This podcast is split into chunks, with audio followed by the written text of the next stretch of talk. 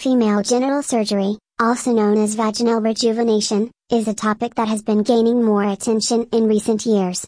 Dr. Martin Huang is a plastic surgeon based in Singapore who has been performing this type of surgery for over two decades.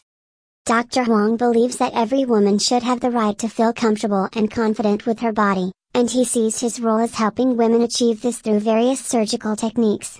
These techniques can range from labiaplasty, which involves reducing the size of the labia minora, to vaginoplasty, which tightens the vaginal opening. While female genital surgery can be a sensitive topic, Dr. Huang emphasizes the importance of discussing it openly and honestly with patients. He believes that education and communication are key to helping women make informed decisions about their bodies. It is important to note that female genital surgery is a personal decision, and every woman's experience and reasons for pursuing it may vary.